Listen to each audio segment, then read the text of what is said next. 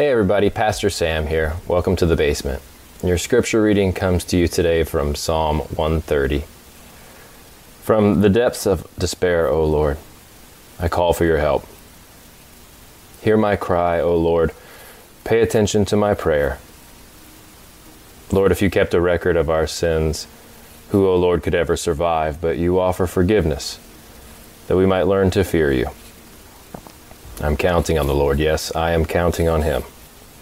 I put my hope in his word. I long for the Lord more than centuries long for the dawn. Yes, more than centuries long for the dawn.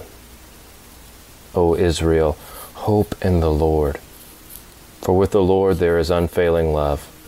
His redemption overflows. He himself will redeem Israel from every kind of sin. The Word of God for the people of God. Thanks be to God. Everyone have a great day and be the reason that someone else has a great day. Shalom.